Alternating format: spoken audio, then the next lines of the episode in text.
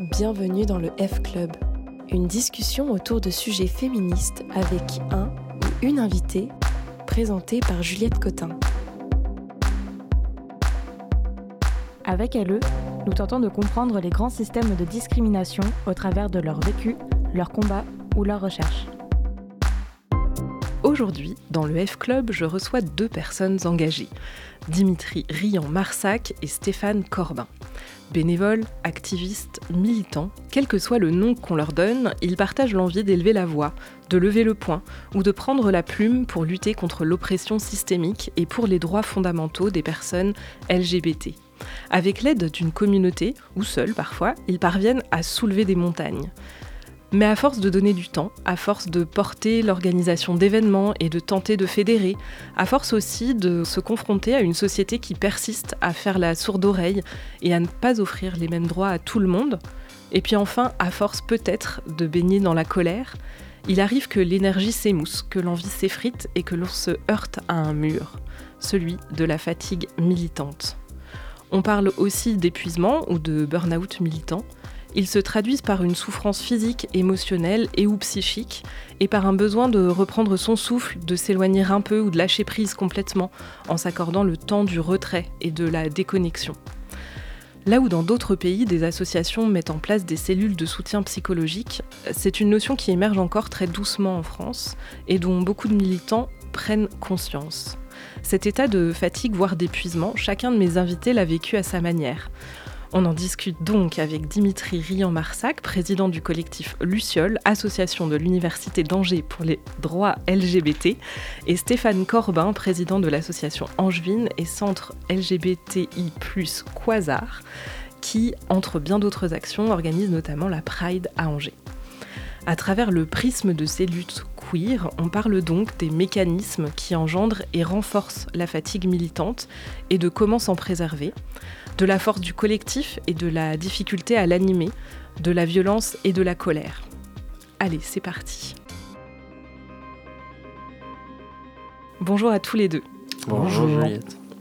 Vu euh, notre thème du jour, j'ai envie de commencer par vous demander comment vous allez. À quel degré de fatigue militante vous situez-vous aujourd'hui? Bah lui, il est malade. Juliette aussi est malade. toi qui vas bien. Euh, c'est juste l'apparence. Ah, Mais comment, comment je vais si je commence euh, Stéphane. On est dans une période, euh, les fêtes qui est très paradoxale. justement liée à ce thème-là, là où on devrait avoir un grand plaisir à retrouver les autres, à pouvoir partager et ainsi de suite, c'est peut-être euh, par moments un peu difficile à, baigner dans cette joie euh, auréolée de, sons euh, musicaux, dits de Noël, de boules et de guirlandes qui clignotent, alors que j'adore ça. Mais non, là cette année c'est pas du tout, pas du tout dans le move quoi. Ça veut pas dire que je suis épuisé, ça veut dire que c'est compliqué d'arriver à cette période de l'année dans ce contexte-là avec bah, ce qu'on va échanger là maintenant. Et toi, Dimitri, comment ça va euh, moi, ça va. Sur, le, sur la question même, euh, je. J'étais dans une grande période d'inquiétude il y a quelques jours parce que j'avais, je vais partir d'Angers euh, là dimanche dans, dans, deux jours et il fallait faire la passation de mon association. Alors j'étais très inquiet de le transmettre à personne. On a mis un message sur nos réseaux sociaux qui a été beaucoup beaucoup relayé. Et donc, il y a deux jours, euh, on a fait cette euh, réunion sauvetage un petit peu et euh, il y a eu peu de gens qui sont venus, une dizaine, quinzaine de personnes, mais cette dizaine de quinzaine de personnes avait l'air vraiment motivée. Donc j'ai fort espoir en réalité. Bon, donc ça, ça atténue un petit peu euh, la fatigue que tu pouvais ressentir avant. Oui, absolument. Alors on va revenir un petit peu sur l'histoire euh, de, vos associations à tous les mhm. deux, euh, avant d'aller un peu plus loin dans le cœur du sujet. Est-ce que vous pouvez nous raconter un petit peu quelles sont vos associations? Alors toi, Dimitri, tu es élève avocat.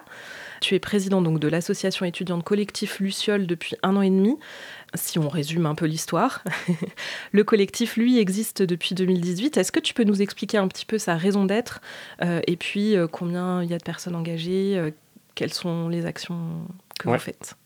Le collectif existe depuis début 2018. C'était un collectif. Fin 2018, on s'est constitué en association auprès de la préfecture parce que c'était plus simple pour, bah, pour recevoir de l'argent et faire des projets en réalité. Il a eu des hauts et des bas ce collectif puisque au début donc on s'est réunis en fait pour en fait offrir un, espace pour les personnes LGBT qui étaient à la fac, pas seulement les étudiants, le personnel également. Euh, et il y a eu une dizaine, une vingtaine de personnes euh, à l'origine au sein de l'association quand les portes ont ouvertes. Et l'idée, c'était aussi de pas faire la politique à l'université d'Angers, mais euh, essayer de, mettre sur la table des sujets qui concernent les personnes LGBTI+. Voilà, je pense que c'est réussi puisque l'une des premières actions, c'était d'introduire le prénom d'usage à l'université d'Angers. Le prénom d'usage, pour résumer, c'est euh, s'inscrire à l'université euh, sous le prénom qu'on souhaite et pas son prénom de, naissance, quand bien même on n'aurait pas pu changer ce papier à l'état civil. Voilà, c'est extrêmement simple, ça se fait très rapidement euh, sur un petit formulaire en ligne et on pose très peu de questions et c'est peu invasif. Donc ça, c'est une des choses que vous avez euh, réussi à mettre en place avec le collectif. Dès le départ, oui. Ce qui a suivi après, c'est euh, alors 2018-2019, ça, ça allait. Puis 2020, Covid, ou deux années euh, très avides où en fait on pouvait rien faire, mais bon, comme l'activité mondiale ne pouvait pas faire grand chose non plus en fait. Et moi j'étais à partir à Paris à ce moment-là et je suis revenu, j'avais à cœur de reprendre l'assaut. Donc dès septembre 2021, j'ai repris l'assaut et on a fait euh, beaucoup, beaucoup de choses. On a élargi, euh, je pense même les activités. On a eu tout un volet culturel avec euh, des actions. On a un festival, on a fait un show drag, on fait des ciné-débats et tout un, on, fait des gazettes aussi et tout un volet militant où on participe à l'organisation et à la discussion des manifestations. On est dans les instances de l'université pour justement parler de la politique de l'université, sur les questions d'égalité, etc., etc. Voilà. Euh, là, sur le début de 2022-2023, début d'année scolaire, euh, les adhésions ont été euh, très minimes, pour ne pas dire quasiment rien, quasiment nul. Moi, ça m'inquiétait puisque je dois partir d'Angers et j'avais personne à qui transmettre. Là, c'est ce que je disais tout à l'heure, je suis un peu rassuré parce que ce message d'alerte a bien été compris, je crois, et il y a des personnes qui ont l'air motivées pour reprendre l'affaire et poursuivre ses actions. Donc, Stéphane, toi, tu es donc président de l'association euh, LGBT euh, Quasar depuis 2020, euh, mais tu y adhères depuis bien plus longtemps. Est-ce que tu peux nous, nous raconter un petit peu l'histoire de l'asso ah, C'est même pire que ça, c'est-à-dire que la présidence que j'occupe depuis 2020, je l'ai déjà occupée de 2008 à 2013, donc je dois aimer ça un peu. mais c'est pas tant le fait d'avoir le titre de président, ça c'est vraiment administratif et décorum, c'est faire c'est être au cœur du dispositif et d'être avec un groupe d'épaules, puisque nous on est organisé en pôle, synonyme de groupe et de commission, dans une association qui existe depuis 1993. Euh, Donc on a 29 ans, on est en réalité dans notre 30e année, qui sera close euh, le, 4 octobre 2023. Et euh, ben, tout ça, c'est une histoire. C'est-à-dire que nous, on vient de l'histoire des GLH, des groupes de libération homosexuelle des années 1990. Alors il y en avait un à Angers plutôt officieux qu'officiel. Euh, ils se réunissaient dans un bar euh, du côté de la rue du Mail. Et puis, il y avait ces velléités de faire quelque chose. Il faut se remettre en place hein, quand même dans le contexte historique et politique et du droit euh, en lien avec la, question LGBTI, qui ne s'appelait pas comme ça à l'époque. Hein. Mais il n'y avait rien, quoi. Enfin, je veux dire, on était à 12 ans entre guillemets de la dépénalisation de l'homosexualité. Alors c'était pas réellement une dépénalisation, c'était la fin d'une discrimination sur la majorité sexuelle, 10, enfin 15 ans pour les hétéros, 21 ans pour les homosexuels. Et c'est par ce texte qui nous vient de Pétain et donc de la période 45, enfin de la guerre, de Seconde Guerre mondiale pour être très précis que les, homos euh, masculins étaient euh, très très très euh, poursuivis, emprisonnés, enfin des carrières d'enseignants par exemple détruites et ainsi de suite. Donc on est dans ce contexte-là. Le Pax, évidemment, ça sera six ans après. Le mariage, n'en parlons pas. La PMA et ainsi de suite. Et les thérapies de, conversion, la lutte contre en tout cas. Donc, dans ce contexte-là, il y avait ce groupe, et puis il y avait des, jeunes qui arrivaient et qui voulaient créer quelque chose. Donc, il y avait déjà eu une initiative sur Angers d'un fanzine. Alors, quand je vais dans les interventions au milieu scolaire, c'est super rigolo parce que la génération d'aujourd'hui ne sait pas ce que c'est qu'un fanzine. Et donc, on explique Ronéo ou photocopie, 4 euh, ou 8 pages, bref, en format A5. Ça s'appelait Querelle. Ils avaient pris le nom du, bouquin de Jean Genet. Bah, il y avait un petit groupe là qui s'est dit bon, faut qu'on monte en puissance et qu'on crée une association, euh, loi 1901 avec des statuts, et ainsi de suite. Alors c'est très rigolo, on a l'archive, il y a deux pages, et le dernier article, il est écrit qu'il est interdit de modifier quoi que ce soit dans les statuts. Vous pensez bien que depuis, on ne s'est pas privé pour les changer parce qu'il fallait les mettre à jour. Et aujourd'hui, du coup, à quoi ressemblent les actions euh, de Quasar? Qu'est-ce qu'il y a dans ces pôles et ces commissions dont, dont tu parlais? À chaque fois, c'est quels sont les besoins, quelles sont les réponses auxquelles on peut apporter notre passion, notre présence et notre connaissance quitte à nous former nous-mêmes sur des sujets qu'on ne connaîtrait pas. Donc, sur le phénomène ou la pratique de l'autosupport, bah, toujours la même chose. Les questions liées à l'orientation sexuelle, à l'identité de genre et à l'état de santé. Donc on a différents pôles comme la Pride qu'on a évoqué très rapidement, c'est-à-dire qu'on porte juridiquement et organisationnellement euh, la Pride, mais c'est quand même une décision de groupe avec le collectif, GLAM, Contact 49, Tonix, des syndicats, CGT, CFDT, bientôt CFTC, euh, puis des collectifs aussi, hein, les collages féministes euh, et tout et tout sur Angers. Euh, on a un pôle juridique dont je m'occupe pour répondre à toutes les personnes qui se font casser la gueule parce que de transphobie, homophobie, lesbophobie, ou alors qui ont des problèmes d'accès aux droits au quotidien, dans le travail surtout, ça c'est très récurrent. Les, gens se bougent au dernier moment et nous contactent quand tout est fait finalement, et ça faut le faire bien avant. Euh, on a également un pôle qu'on appelle pôle droit des étrangers et des étrangères. ce sont tous les demandeurs et demandeuses d'asile et réfugiés en l'occurrence sur le critère de l'orientation sexuelle ou de l'identité de genre. Ça, on a une file active de 100 personnes à peu près, donc c'est un gros euh, gros pôle d'activité avec des conviviales, avec euh, des formations euh, français, informatique, des sorties culturelles. Enfin voilà, ça, ça, bouge beaucoup. On a un pôle 15-25, toujours compliqué parce qu'il y a un turnover qui est toujours important, mais ça, on, le sait et ça a toujours été. Il y a également un pôle éducation-formation, les interventions milieu scolaire, la formation des professionnels.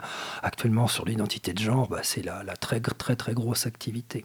Avant, on faisait deux heures d'intervention sur l'homosexualité. Aujourd'hui, si on fait cinq minutes, euh, c'est à tout casser. Quoi. Et plein d'autres choses aussi, d'autres activités. Mais bon, on est à la journée pour ça, il faudrait en reparler. Oui, et puis alors là, notre sujet du jour, euh, c'est plutôt autour de, de, la fatigue militante. Mm. On, va, on va revenir à ça. Vos deux situations, finalement, elles ont euh, un dénominateur commun, euh, comme d'ailleurs beaucoup de, personnes qui sont engagées dans des associations, c'est le temps que vous consacrez à vos activités euh, militantes. Euh, il me semble que euh, la fatigue ou l'épuisement militant trouvent souvent leur origine dans cette grande question-là du temps que l'on y consacre. Mm. Par définition, l'organisation d'événements, la création de, de contenu sur Instagram, l'accueil, l'accompagnement de personnes en souffrance sont forcément des actions extrêmement chronophages qui demandent de l'implication. Il y a bien sûr la joie de se sentir utile, euh, de servir une cause en laquelle on croit, mais euh, il y a aussi euh, ce temps souvent investi de façon complètement bénévole, en plus du travail ou des études, et au risque du déséquilibre, de l'oubli de ces temps indispensables de, pause, de repos. vous êtes chacun dans des situations différentes, mais peut-être que vous pouvez nous raconter, vous, comment vous jonglez déjà? Est-ce que vous arrivez à le trouver, cet équilibre, Dimitri? Euh, moi, l'année dernière, euh, je préparais le concours d'avocat. Donc, en fait, le, schéma classique d'un étudiant qui prépare le concours d'avocat, c'est euh, s'inscrire à l'université, préparer le concours et en même temps faire un, stage à côté. Moi, j'ai pas fait de stage. En fait, je me consacrais à l'association. Et donc, le ratio que je devais investir en termes d'heures, c'était 25 heures dans l'association par semaine et 25 heures dans mon concours par semaine, quoi. Ouais, donc un 50-50 en fait. Ouais, ce qui nous permettait de faire euh, une, une, activité euh, par mois, une, une, animation mensuelle et puis en fait traiter toutes les animations d'après. Préparer la suite ouais, des animations. Ouais, ouais. Et euh, tu parlais d'un décrit, vous produisez aussi hein, une, une, gazette, c'est oui, ça? Oui, mais c'est à ça que je pensais, ou qui prenait beaucoup, beaucoup de temps aussi, parce que euh, la gazette, euh, c'est bien parce que j'avais beaucoup d'aide là en termes de, bénévolat. Sur une gazette, il y avait sept personnes qui préparaient des articles, et moi je m'occupais de la mise en forme. Mais en fait, ça c'est moi aussi, j'aurais pu prendre quelqu'un avec moi sur la mise en forme, mais je me suis dit ce sera pas très compliqué et tout. En fait, si, en fait ça prend du temps. Et donc, mais quand je m'étais engagé sur ça, j'ai donc fait la forme à chaque fois sur les quatre gazettes qu'on a sorties et ça me prenait beaucoup, beaucoup de temps. Euh, du coup, ça sacrifiait un peu mon concours, mais enfin, pas de regret parce que euh, le concours, je l'ai eu et on a mené tous les projets à terme quasiment, donc, euh, donc pas de regret sur ça. quoi. Et ces projets-là, c'est toi qui les portais? Tu portais l'idée, tu portais l'organisation, la logistique, etc. Ouais, on va arriver à un des points intéressants du coup de, du podcast, un point central, c'est que dans une asso, euh, il y a des personnes qui euh, sont, moi ce que j'appelle des petites mains, qui sont là pour en support, qui sont là pour aider et qui sont essentielles bien sûr. Et puis il y a les personnes qui sont sources d'initiative, qui portent le truc, qui doivent avoir nécessairement un peu confiance en elles dans ces cas-là, parce que c'est un peu de responsabilité, mais qui conduisent l'affaire en fait. Et ont la vision globale en fait des missions de l'assaut et de ce que. Oui, oui, oui. Et en fait, moi je me suis rendu compte que c'était très compliqué de trouver euh, beaucoup de personnes comme ça. Et au-delà de ça, c'est un peu mégalo de dire ça, mais je, pense que c'est la vérité. Et c'est, épuisant, en fait, d'être la tête pensante euh, d'une association et, euh, et d'avoir la responsabilité. Mais en fait, c'est la, responsabilité des membres, de leur sécurité, la responsabilité idéologique aussi, un petit peu de porter l'affaire parce que quand on est quand on s'occupe tout seul de, de, cette association et qu'on ne débat pas forcément avec d'autres personnes, eh ben on, on, se demande si on va dans la bonne direction, euh, si euh, euh, notre pensée, c'est, ça ne devient pas l'unique pensée de l'association aussi. Enfin, y a déjà, il y a ça.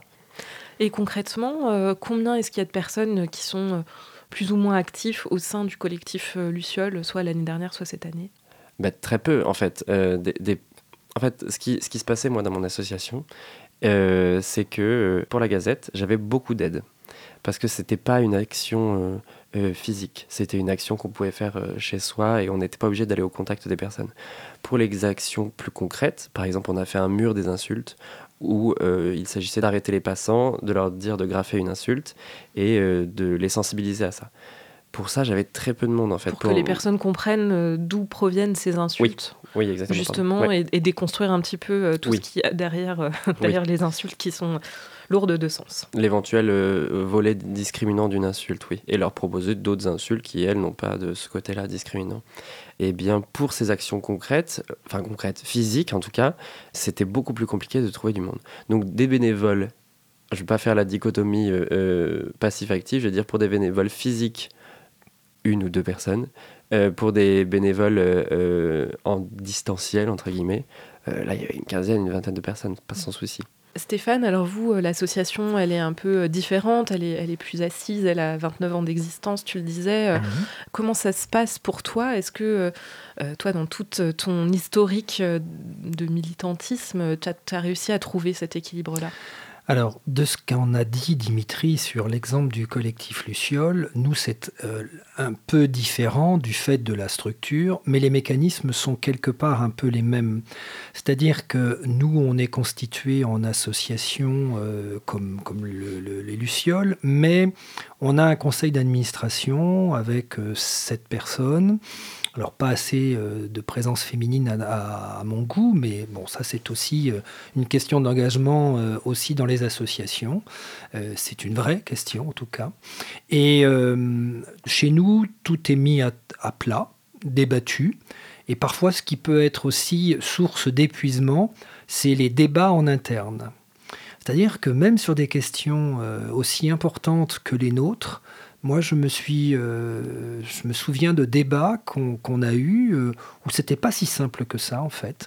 Il y avait euh, télescopage entre des visions. Bah, pas du passé, mais qui avaient du mal à se faire, ne serait-ce qu'au lexique actuel. Et c'est dingue de se dire que nous-mêmes, on est obligé de se confronter à cette réalité-là, mais il le faut parce que finalement, on n'est que le reflet approximatif de la société dans laquelle on vit, y compris sur les questions quand on est concerné. Dans la réalité, nous aussi, il y a plus, enfin, il y a 150 adhérents, ce qui pour moi est pas tellement suffisant, mais on est tellement occupé qu'on n'a même pas le temps de faire notre auto-promo. C'est quand même un signe de, ce qui devrait quand même fonctionner un peu mieux, mais on n'est pas très euh, soucieux de notre image. Et concrètement, alors, euh, comment est-ce que tu fais, toi, en tant que président? Combien de temps y consacres-tu? Alors, moi, mon, mon, cas est différent de celui de Dimitri. À 58 ans, je suis en arrêt, maladie, donc j'ai 100% de, temps euh, disponible quand je vais plutôt bien. Et en fait, je fais du 100% quasar. Ce qui à la maison pose de gros problèmes à mon compagnon, évidemment, euh, mais qu'il le comprend bien, parce que lui aussi a été dans cet engagement-là, mais il a un boulot, il est prof de danse. Bon, c'est, voilà, il faut faire tourner et bouillir la marmite, ça, il n'y a aucune difficulté. la fatigue militante, elle est justement le risque de burn-out. Quoi. Et c'est ce que j'ai vraiment vécu là cette année, parce que le, contre-coup 2020 Covid on l'a payé très fort, nous, en 2021, mais alors vraiment, hein, puissamment. Et 2022, bon, avec la reprise des activités quasiment normalement, euh, on a été la dernière association à redémarrer des temps de convivialité, des, réunions, et ainsi de suite. On, était vraiment très, très euh, parmi les, les demandeurs d'asile notamment, et les personnes les plus fragiles, qu'il y ait des problèmes de ce type. Mais la crainte et puis le constat, c'est que tout tombe en même temps. Le risque de burn-out, j'ai remarqué dans ma pratique personnelle, c'est que je passe d'une thématique à l'autre en permanence. C'est-à-dire que je gère les mails, donc on a euh, à peu près 8 euh, à 10 boîtes mails, et euh, c'est épuisant, quoi épuisant d'avoir un truc, on fait un truc, puis on va chercher une autre info, puis d'un seul coup, toc, il y a autre chose qui arrive. En réalité, pour lutter contre cette fatigue-là et de ce risque de burn-out-là, c'est de vraiment de compartimenter les actions. Moi, j'ai des listes, mais monumentales de choses à faire, ne serait-ce que ce matin. Bon, j'ai pas réussi à tout faire, quoi. Mais il faut accepter de ne pas pouvoir tout faire. Je crois que c'est, ça commence par cette prise de conscience-là. Et euh, justement sur cette question euh, donc de, l'expression de la fatigue, tu parlais de, burn-out, là, de sensation d'être débordé finalement. D'épuisement. D'épuisement euh, face à l'ampleur de la tâche. Comment ça s'exprime, par exemple chez toi, Dimitri, cette, cette, sensation de fatigue On disait, il y a une question physique, il y a une question émotionnelle, il y a une question... voilà, comment est-ce que toi, ça a pu s'exprimer chez toi? Euh, je me demande si on n'a pas la même maladie sur ça, euh, Stéphane, mais moi j'aime beaucoup, euh, beaucoup travailler, travailler, travailler, travailler jusqu'à l'épuisement complet, quoi. Et en fait, à un moment, je me rends compte que mon cerveau ne fonctionne pas et donc je dois prendre quelques jours. Moi j'aime bien travailler même les week-ends et ne pas prendre de repos, en fait. Bon, et ça a des conséquences. ça a des vraies conséquences. ça a des conséquences. Euh, parce que euh, un, un, moment où j'arrivais pas à gérer euh, le stress de mes résultats de mon concours, dessiner des bas qui étaient qui arrivaient éminemment dans une très courte période. Euh, tout stress environnement, bon, environnant, bon, ça m'a fait une attaque de panique et euh, euh, c'est rajouté à ça une angine et donc j'étais j'ai été tétanisé et j'ai été à l'hôpital quoi, aux urgences. Mais bah, c'est extrême. Ouais, c'est ça, c'est une crise d'angoisse en fait. Oui, ouais. C'est extrême. bon, là c'était vraiment physique. Moi, ce qui me peine le plus des fois, c'est moralement. Mais ça, c'est parce que j'ai peu d'années de militantisme encore aussi, je pense, c'est de pas voir les moi j'aimerais bien voir des effets concrets tout de suite, tout de suite, quoi. Et bien sûr que non. Enfin, faut que ça, faut vraiment planter la graine, va falloir l'arroser, euh, le terreau, euh, l'engrais, le, enfin tout, tout le tralala, avant vraiment que ça germe, quoi. Bon, euh, ça viendra, mais oui, ça prend ces deux formes là, quoi. Une forme d'épuisement physique et une forme d'épuisement mental. Alors ça, c'est très intéressant ce que tu dis parce que c'est évidemment la même chose que moi je vis.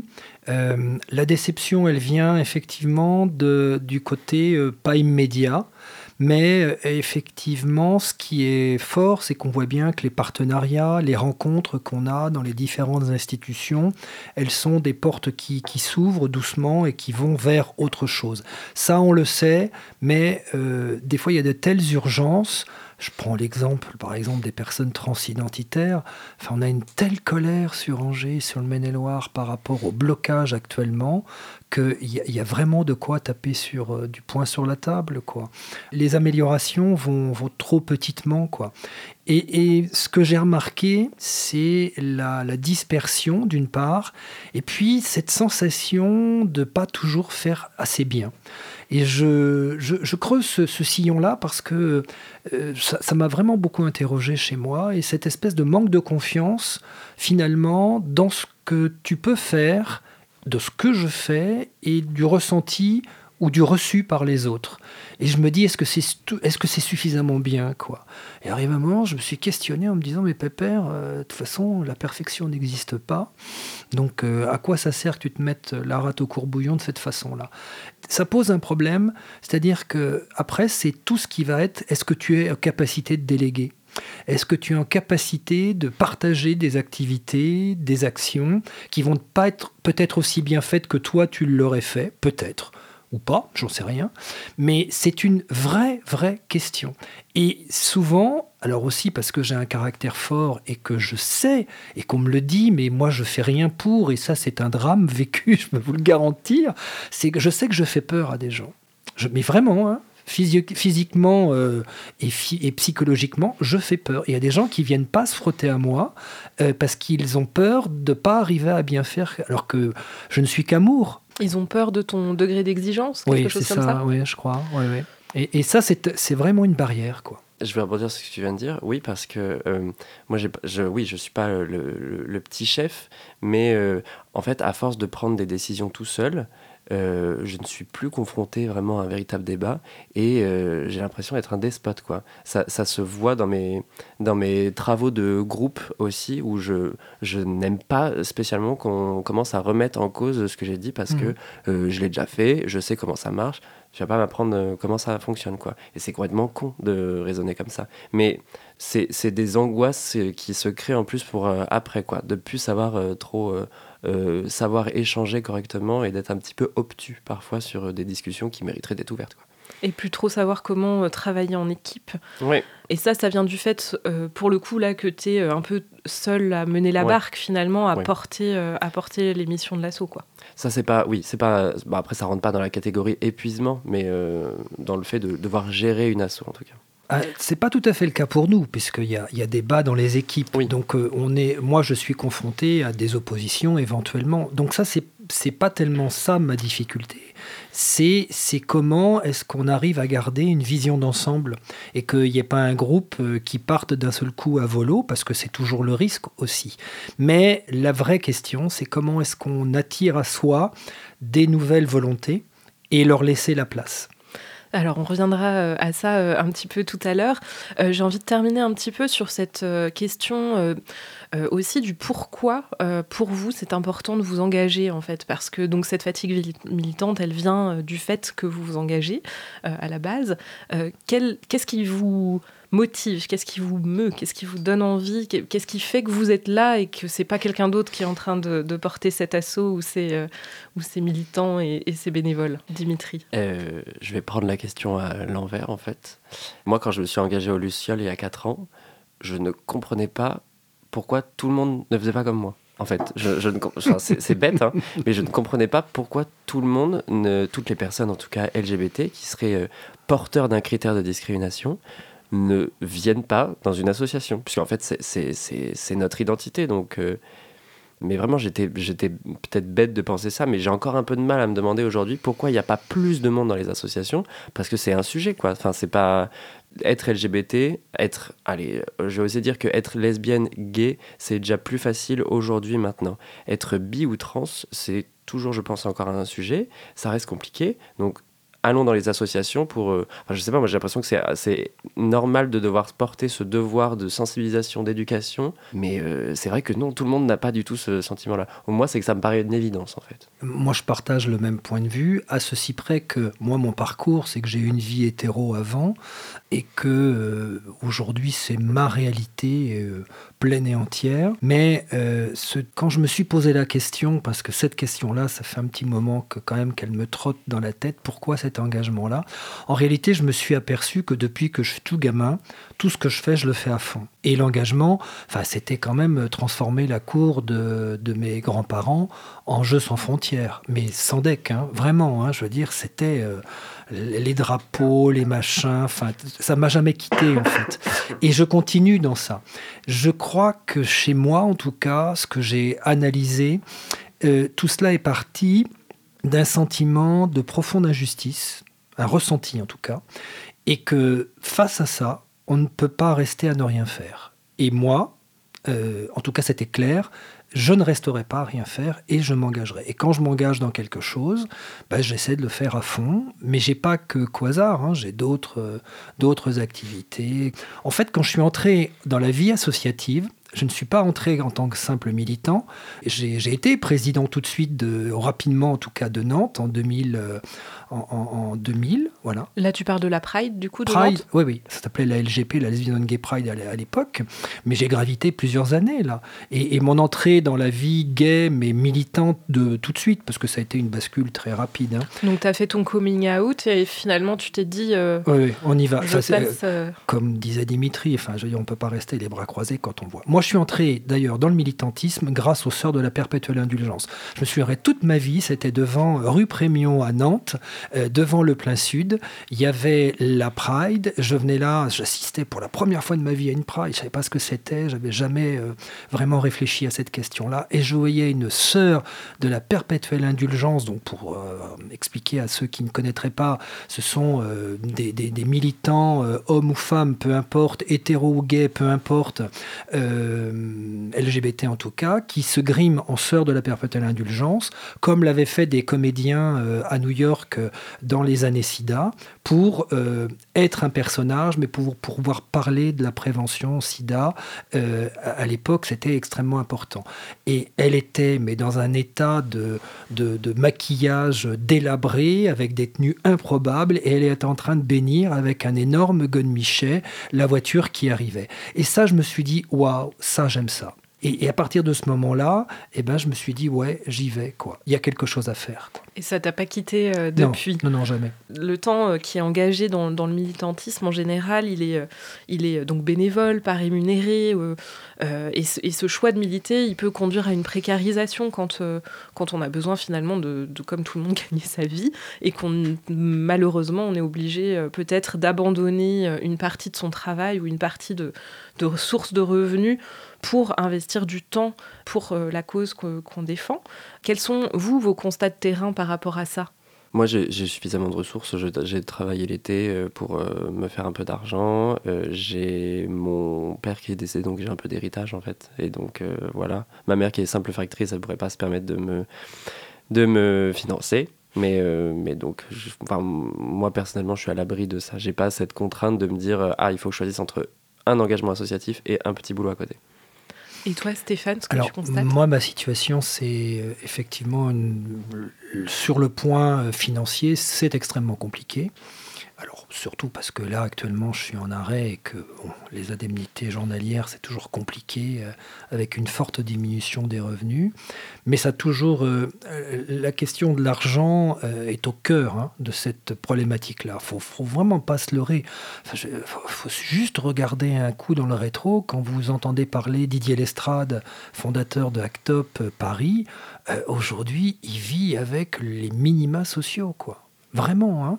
euh, ce qu'on doit aux, militants, aux anciens et aux militants, euh, jamais ils n'en seront payés. Jamais, jamais, jamais. Il n'y a pas de solidarité de ce côté, de ce point de vue en tout cas, dans nos mouvements. Ça n'existe pas. Alors, euh, il faut peut-être le dénoncer, il faut peut-être faire quelque chose. moi, le premier, sans doute, mais en tout cas, bon, voilà, je ne suis pas à l'initiative pour l'instant de ça, mais c'est un constat. Et ça, est-ce que ça conduit aussi à une fatigue ou, à un abandon même parfois euh, du militantisme, de bah, l'engagement? Il faut, être clair, hein, Juliette, euh, si moi, ma moitié, n'avait pas euh, la volonté ni les moyens quelque part de faire tourner la maison sur l'aspect financier, c'est pas moi qui pourrais le faire du fait de mon engagement et de ma non-disponibilité. Donc oui, c'est du concret. Enfin, je, vais, je, vais, rebondir sur ça aussi En fait, euh, avant de venir sur le trajet, je, me, je réfléchissais à, l'émission et je me suis dit, mais c'est vrai que si, euh, si j'étais si payé pour ce que je faisais, est-ce que tout cet épuisement ne s'envolerait pas justement parce que en fait, ça reviendrait à faire un travail, quoi. Et euh, bah, j'ai pas du tout la réponse, j'en sais rien du tout. Mais ça serait pas le. Enfin, on est épuisé parce qu'on y investit aussi toute notre âme, parce que c'est quelque chose qui nous anime véritablement. C'est pas un, travail mécanique. Euh, euh. Alors moi j'ai un début de réponse puisqu'on réfléchit nous là maintenant avec euh, le versement par le gouvernement d'une subvention spéciale sur le fonctionnement pur des centres LGBT existants mais c'est pas pérenne, tout du moins c'est un one shot et c'est pas euh, un plan de financement. Donc on est en train de travailler ça euh, au sein de, de, la fédération LGBTI pour qu'on soit euh, financé sur le fonctionnement comme en Belgique. Enfin, vous vous rendez compte qu'en Belgique, on a calculé si on appliquait la même règle, on serait 200 salariés de centres LGBTI en France. Donc, et je parle pas de l'Espagne et ainsi de suite. Bon, bref, tout ça pour dire que pour l'association, nous, on va pas avoir de difficultés sur le financier, mais on pense à passer à, un poste salarié et je pense que ça ne réglera pas la question de l'épuisement. C'est-à-dire que les questions fondamentales et les mécanismes vont rester exactement les mêmes pour ce qu'on a en partie dit jusqu'à maintenant et ce qu'on va échanger après. Donc, euh, bon, on ne résoudra pas, euh, je crois, euh, cette problématique ici, mais avec cette lutte donc, pour les droits des personnes homosexuelles et trans, il y a aussi le risque de violence qui, qui vient qui n'est pas négligeable. Il y a une violence institutionnelle à laquelle sont confrontées les personnes réfugiées, par exemple, de la communauté LGBT, que vous accompagnez avec Quasar, par exemple. Il y a des tracts homophobes ou transphobes qui sont distribués à l'université d'Angers par des groupes d'extrême droite. Il y a bien sûr la violence en ligne des masculinistes ou des féministes anti-trans qui commentent enfin, assez régulièrement des publications Instagram. Il y a celle aussi des groupuscules d'extrême droite qui viennent perturber les manifestations euh, et les marches pour les droits euh, et les commémorations euh, LGBT. Comment on vit ces violences? Est-ce que ça aussi, c'est source de fatigue militante? Indirectement, la, violence et la montée de, l'extrême droite jouent, je trouve, énormément, indirectement, mais jouent énormément sur moi, la fatigue que je peux ressentir. Parce qu'en fait, ce climat de peur qui s'installe là, ça n'encourage pas en fait des nouvelles têtes à intégrer euh, l'association, j'en suis certain. En fait, à l'université, pour ces tracts-là dont tu parlais, c'est euh, euh, l'Alvarium, récemment dissous par Gérald Darmanin, parce que parce que association trop violente, qui se sont ces gens-là se sont reconstitués dans un groupuscule qui s'appelle le RAID, le Rassemblement des étudiants de droite, et ils occupent la fac bah, physiquement par la présence et idéologiquement parce que la nuit, qu'est-ce qu'ils font? Ils viennent graffer sur la fac Rape Fugees, euh, jeu de mots euh, pourri, euh, fin entre mhm. violeurs et étrangers. il, avec des messages de haine pour contrer la gauche, bandé, bandé raide, du coup, jeu de mots avec. Enfin bref, très fin à nouveau, bref. Bah, ça, dit plus sur leur sexualité et leur réalité et la, la vision sur ces rapports-là, évidemment, oui. Ils distribuent des tracts qui sont des, torchons de, de, haine qui, qui racontent n'importe quoi sur une espèce d'idéologie wokiste qui, euh, qui serait en train de gangréner euh, la faculté. Bref, ces, toutes ces, toutes ces actions-là qu'ils font, euh, ça fait peur et donc ça n'encourage pas les nouvelles têtes. J'aurais juste rajouté ça. La dernière manifestation qu'on a faite, c'était sur l'éradication des violences faites aux femmes du 19 novembre. C'est la première manifestation depuis, je ne saurais même pas dire depuis quand, où on n'a on pas eu de personnes d'extrême droite qui sont venues nous embêter dans, notre groupe. On a fait fin, euh, fin novembre euh, le TEDOR, le Trans Day of Remembrance, euh, qui signifie en fait commémorer les personnes trans qui sont assassinées ou suicidées. On était une cinquantaine, centaine. Mhm. Il y a on a organisé ça, pas à la va-vite, mais il y a la communication datée de la semaine d'avant. Ils ont quand même trouvé le moyen d'envoyer euh, deux petits gars blancs à béret, là, euh, pour venir perturber la minute de silence, et où ils sont mis euh, à chantonner. C'est pas les plus téméraires, et c'était pas les plus violents du tout, mais ils sont quand même venus. Ils viennent à chaque fois nous perturber, en fait, et juste animer ce climat de peur à nouveau, à nouveau. Et ça, ça c'est clair que ça crée un épuisement parce que moi, en fait, pendant le, pendant le discours de, du thé d'or, j'écoutais à peine ce qui se racontait. En fait, j'étais en train de guetter s'il n'y avait pas des, des, petits nazillons qui venaient euh, s'infiltrer dans nos rangs. Alors, c'est justement là où c'est à nous de nous organiser. Parce que Juliette, par rapport à ta question, ce que je trouve très important, c'est comment est-ce qu'on est affecté, atteint, mais est-ce que ça nous détruit? Est-ce que, ou ça nous construit? Je n'ai pas la réponse, je ne sais pas si c'est générationnel ou si c'est une question de personnalité. Moi, ce, fight-là, ça me motive. Leur laisser la place, il en est hors de question. Mais vraiment. Hein. Mais je sais que dans la, nouvelle génération, tout est vécu, enfin moi je le constate, beaucoup plus d'une façon beaucoup plus émotionnelle et avec la conscience et le, le, constat que c'est plus émotionnel actuellement. Et euh, moi je pense que ben, il faut vraiment aller au combat quoi. Alors peut-être, comme tu l'as dit, Dimitri, ça en fait fuir certains et qui ne viendront pas, mais je pense que ça motive les autres. Ceci dit, la vraie question, c'est comment on fait pour ne pas être submergé, débordé euh, par cette violence-là. Euh, pas plus tard que le, fameux Tidor, le jour du souvenir trans, il y a deux gars, certainement de ce groupe-là, qui sont venus nous voler un drapeau. Ils me l'ont arraché des mains parce que j'étais vraiment en train de discuter avec quelqu'un. Ils arrivent par derrière. Enfin, ils ont tous les codes, quoi. Nous, on est des braves, des braves personnes. On va pas faire attention. Et je ne veux pas avoir à dire je vais quelque part, je fais attention à qui j'ai derrière moi et ainsi de suite. Je ne veux pas fonctionner dans leur système. Bon, c'est qu'un drapeau, ça n'a aucune espèce de forme d'importance, mais c'est vrai qu'il y a cette, cette pression-là. Moi, ce qui me met politiquement beaucoup plus en colère, alors eux, ils essaient, ils font, bon, nous, on a nos réponses. Moi, ce qui me met très, très politiquement en colère, et là, qui, c'est pas que ça m'atteint, mais c'est que je trouve que c'est un frein à notre avancée, c'est les positions politiques. Des politiques qu'on entend du gouvernement d'aujourd'hui, utilisés euh, comme Blanquer le faisait, les termes contre le wokisme et, tout. Enfin, faut arrêter. D'où vient le mot? Bah, C'est de l'extrême droite euh, américaine. Comment ça se fait qu'un gouvernement exploite euh, islamo-gauchiste? Enfin, comment c'est possible, quoi? Traiter les gens de cette façon-là, quoi, pour discréditer les militants. Ben, ils se trompent, hein. Donc chez toi, c'est finalement c'est presque la colère qui prend le ah pas sur euh, sur la peur, sur la fatigue. Que la réflexion et la politique, euh, pas politique droite-gauche, hein, c'est pas ce dont je parle. Pour moi, ce qui est politique, c'est l'organisation de la vie de la cité. Et, bah, ils en font partie aussi de cette mentalité-là, de cette politique-là, avec Zemmour et les autres. Mais ça tient pas deux secondes, quoi. Il faut juste être un peu plus intelligent. Et ça, je trouve ça beaucoup plus motivant. Mais il y a euh, la colère doublée par euh, une utilisation politique d'un gouvernement en place qui, veut, qui est gêné par ces positions-là. Et on voit bien qu'il ne prend pas les bonnes mesures quoi, sur les textes euh, qui, qui sont votés, par exemple. Et est-ce que tu dirais que c'est aussi peut-être au fil des années que tu as développé une sorte de carapace, entre guillemets? Tu, tu parles des jeunes générations qui seraient...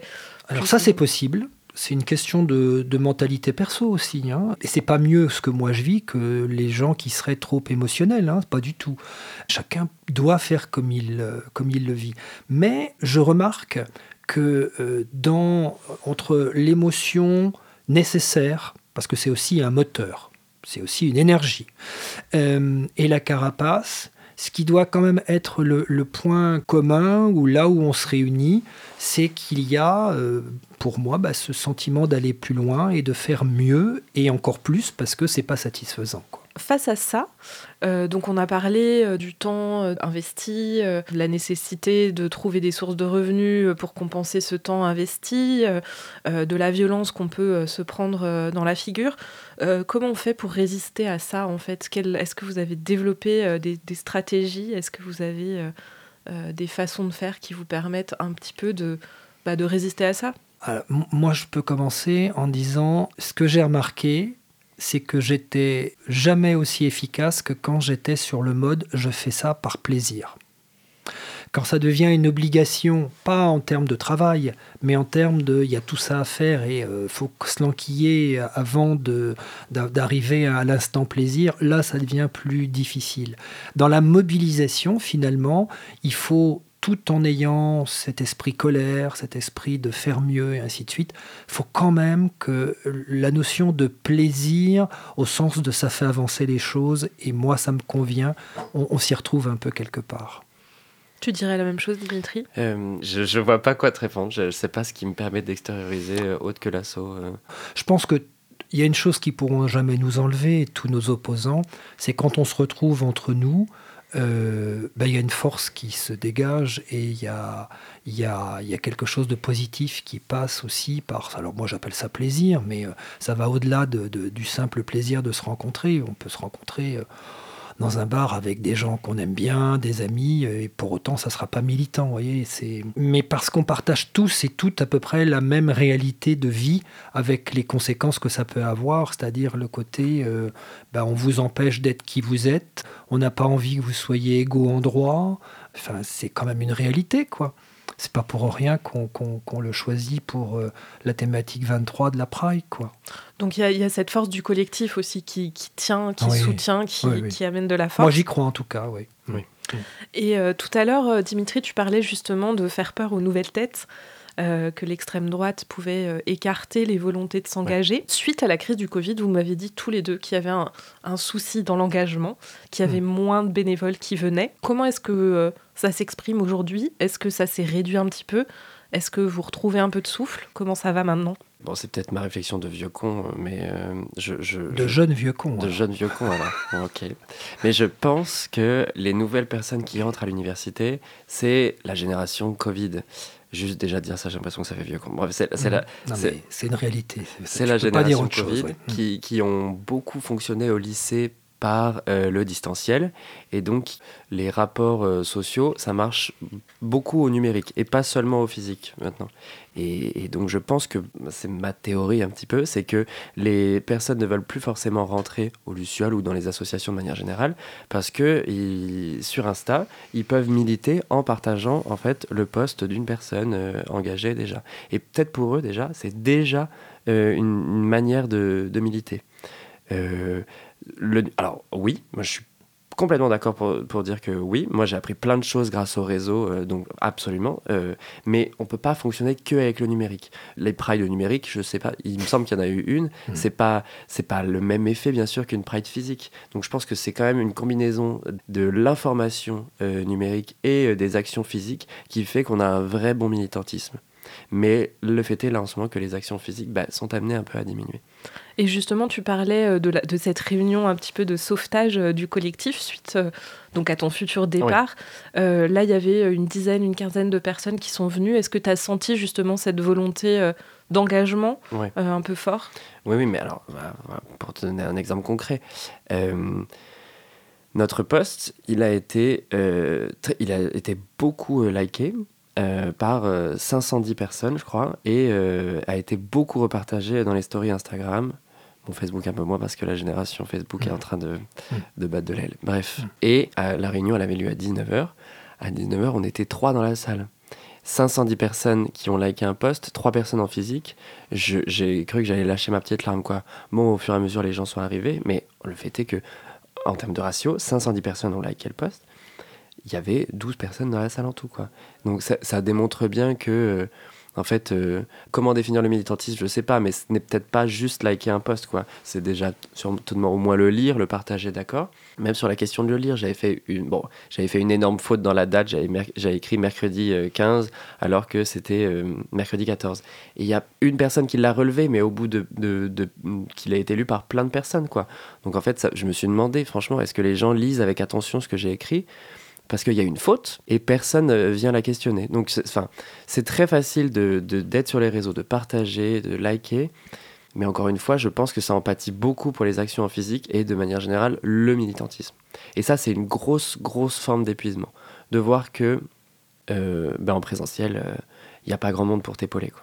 L'engagement associatif a diminué, faute Covid. Ça, c'est dans toutes les sphères associatives, pas que LGBTI. Il y a une étude de l'IFOP qui euh, note euh, moins 15% d'engagement hmm. associatif. Donc, résultat des opérations, je ne retire pas un mot à ce qu'a dit euh, Dimitri sur l'engagement supposé des réseaux sociaux. Moi, je pense que c'est c'est bien, mais c'est un, une forme de leurre quand même. Vraiment.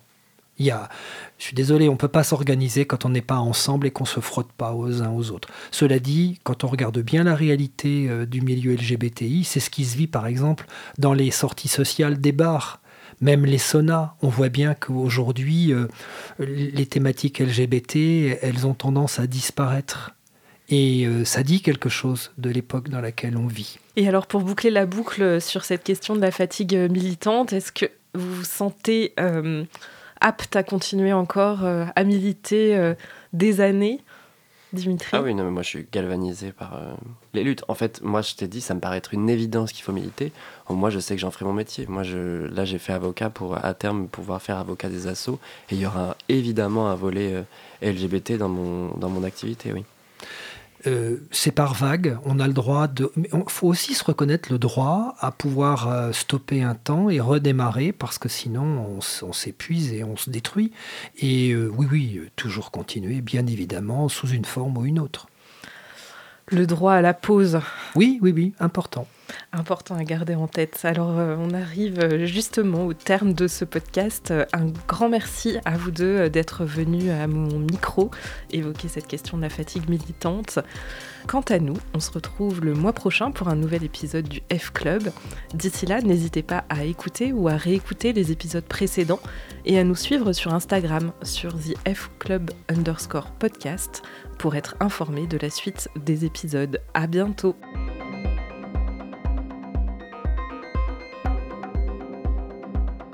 Ce podcast est produit par l'association Babes Voices, propulsé par Emmanuel Gardan et en partenariat avec Radio Campus Angers.